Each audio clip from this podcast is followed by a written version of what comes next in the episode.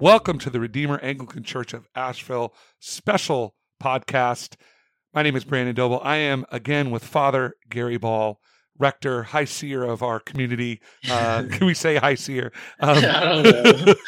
I just um, think of Kool-Aid when you say high seer. um, And we're, today we've got a special uh, sort of, a, I, I don't know if announcement's the right word, but you wanted to give uh, the community kind of an update on what's going on. There have been talk about um, buildings and whatnot. So I'm going to turn the floor over to you and uh, let us know what's going on.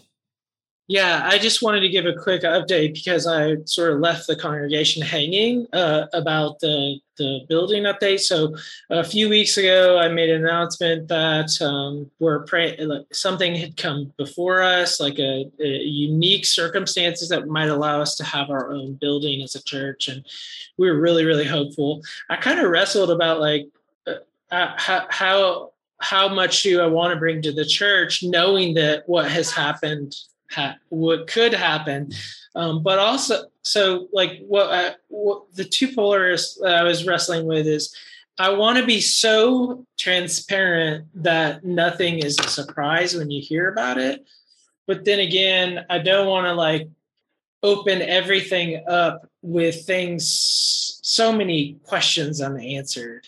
And so what happened is that a church came on the market um, in the neighborhood recently, and we were excited. Uh, we had some connections that were closely related to it, and we thought that we were going to be able to acquire it at a vastly reduced price. And so we were very excited about it and started kind of scrambling, saying, is this something we're ready for? It was definitely something we wanted, but it was unexpected. Um, and so...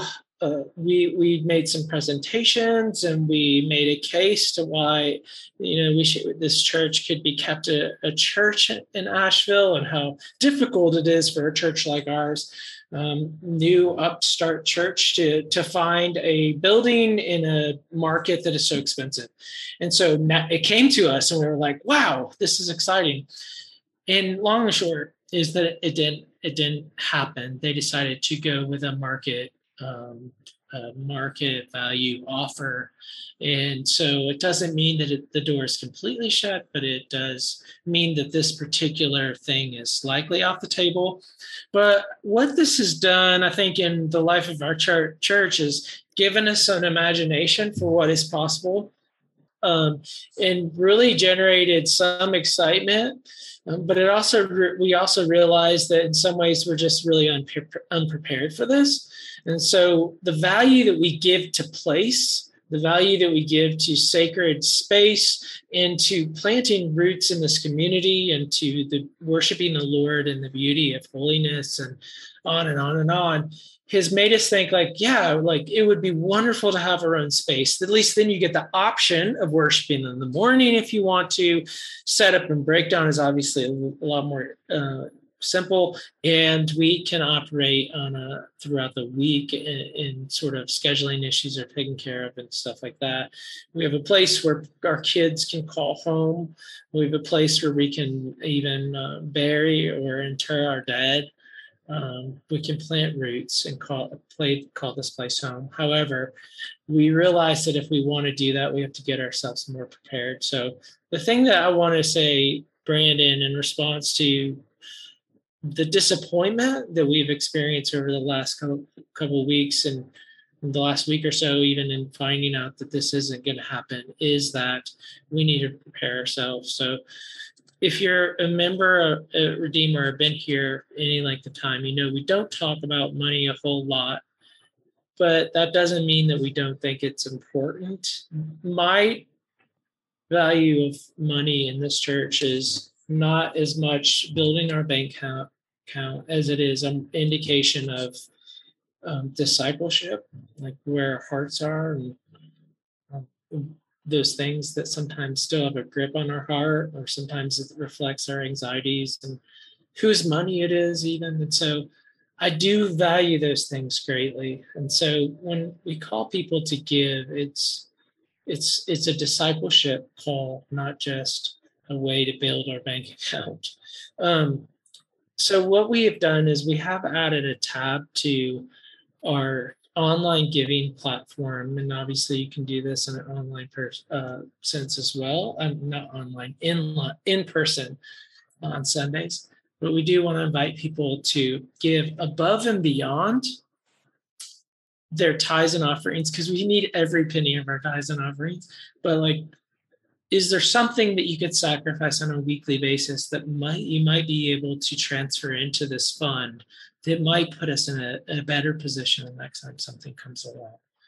And so we call it a shared sacrifice. Like, what can we sacrifice on a weekly basis?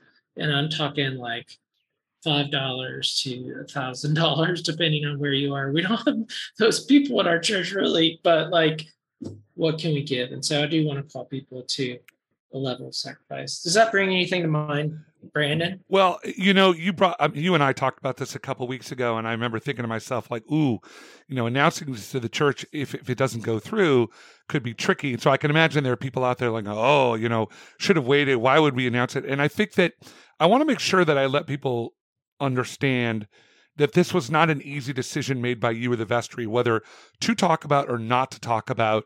And and I want to give you kudos, both to you and the vestry, of being thoughtful and prayerful about going forward with this. It it wasn't as if this was some plan that was in the background that you guys were, ooh, now we could drop the bomb on the community. It was something that came up that had to be acted upon quickly. Super quick, yeah. And you guys didn't want this to be something that was like, what is this group of people doing? They're just making these random decisions. And now, seeing that we're most likely not going to be able to kind of uh, move forward with this plan, it's a thought that, well, let's learn from this and let's move forward with this with the understanding that having, it's not, I think it's important to know that it's not like we're saying, wow, grace is terrible and, and we got to get out of here and it's the worst place in the world. Yeah, it's not at absolutely. all. It's more around the idea of creating a space that is holy, uh, Redeemer Anglican Church of Asheville, and that having a place that um, can be used for the ministry of this church and God's kingdom. Yeah. And if if that stays at Grace for a while, that's fine.